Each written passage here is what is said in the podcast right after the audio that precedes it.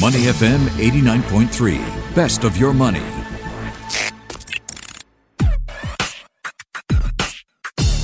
Money and Me on Your Money, only on Money FM 89.3.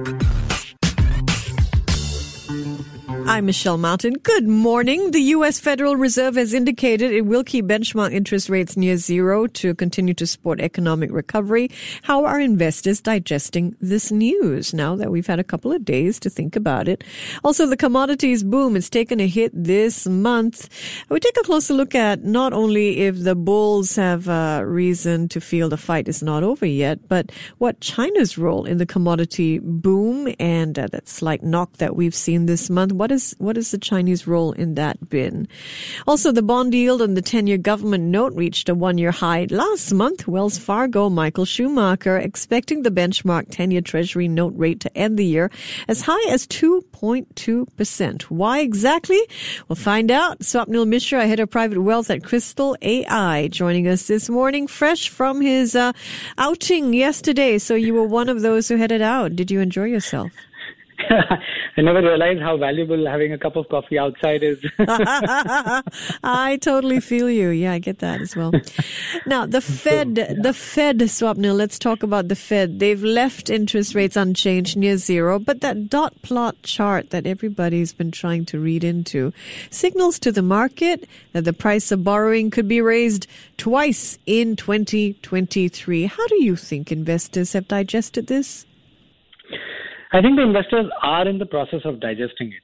So the the fact that you know between uh, Thursday, Friday when the markets corrected, and then I guess people on the weekend kind of realized that it's it's not so bad, and we saw on Monday uh, markets recover quite uh, uh significantly. Mm. and I think so. So people are still digesting that information. Um, yeah, you know, U.S. Fed Chair Jerome Powell is going to appear tonight before the U.S. House of Representatives. And in his written testimony that was released overnight, we took a look at it. Powell arguing job gains should accelerate and inflation should drop back down again. So is that going to be, a, you know, more reassurance for the market? Uh, of course, there will be. But, but see, fundamentally, let's look at it this way. FOMC participants, their focus has shifted Earlier, their focus was on managing downside, and now clearly the focus is on managing the upside risk. And this managing the upside risk, which is going to get triggered because of inflation, is what is triggering both the decision make points, which is your uh, either tapering or rate hike or both. And the uh, given that the trigger for this decision is emerging from managing the upside risk, which means even Fed does uh, believe that there is a possibility that there is an upside from here. So I would consider that as a clear sign that even Fed believes that there is an upside for the equities here, which may force their hand to take action uh, sooner than 2023. Okay, given that at this point, given where we are right now, do you think investors are going to be changing their stock allocation at all? I think uh, so. Two things that I would expect investors to do. One is to not uh, focus on Fed so much because you know Fed. Uh, I mean, they are also looking at the data. So the decisions that they are going to make are, are going to keep changing based on whatever data they get. Uh, investors will focus on uh, good companies. They will focus on earnings. I think the focus will shift towards companies which uh, have more control over pricing, uh, companies that will be digitally equipped or have the necessary technology, uh, sectors like healthcare, retail, uh, strong companies, strong fundamentals, I think will be the focus for the investors. Okay. I mean, just on the note of inflation, where are you? Some people are looking at lumber prices in the U.S. and saying, listen, uh, the fact that lumber prices are falling is a sign that the threat of inflation is pretty much losing its bite. What do you think? So as of now, clearly market is not pricing anything as a concern for inflation. And inflation concern can be again, it will trigger the rate hike expectation. So that's not something that people want to see at the immediate context. So if you see some of the fixed income fund managers as well, uh, they their base case is that in the medium term, so not in the short run, but in the medium term, inflation will be below uh, the the kind of you know critical level where central banks need to step in. It will be below that, and hence not something which is going to uh, cause any uh, you know sharp reaction from uh, Fed. In the very short run, of course, you may see volatility, which is then manifested in the uh, when the when the 10-year Treasury or the yield curve uh, moves. All right, let's turn our attention now to that commodities boom. Is it time for the bulls to nurse their wounds or not? So we've seen the commodity boom take a knock this month. Uh, others say, listen, the, this idea of a super cycle is still going to happen, but just not plain sailing. Vast amounts of stimulus, economies reopening from the pandemic, strong Chinese demand. Uh, they've driven a surge in raw material prices, but we have seen China uh, attempt to tame down speculation releasing stores of copper, uh, some minerals, I believe. So, what? You, where is the commodities route heading to, first of all? And what do you think China's role in commodity prices in recent times have been? Um, I would say commodities. You, have seen commodity supercycle 2.0 as as a you know as a phrase, and I guess Google can confirm that as to how many times it has been searched in the last couple of months. But it's it's here and it's here to stay. So mm-hmm. short-term volatility uh, in the in the space of uh, commodities will be seen as an opportunity for uh, for many people uh, to to kind of you know enter the market because they may not have uh, been able to uh, enter into this commodities in the start of the year. So there were some people who called for it, but most people have been kind of late in the commodity party, so to speak.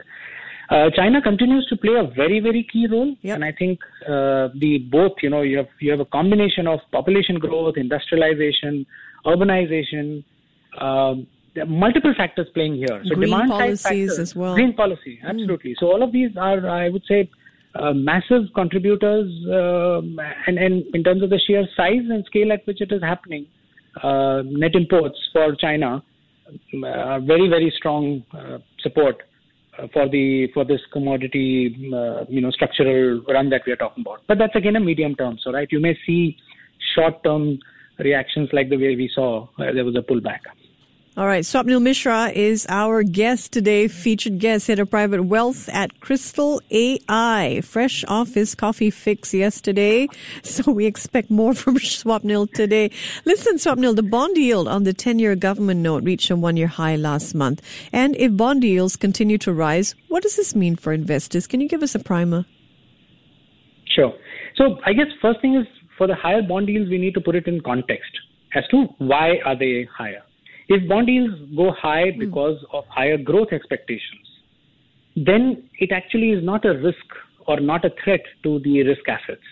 Because we've seen it even in uh, kind of quarter three of last year, and we saw it at the start of this year as well, that strong higher bond yields are on the, if they are on the back of uh, strong growth, that's actually good for the equity market.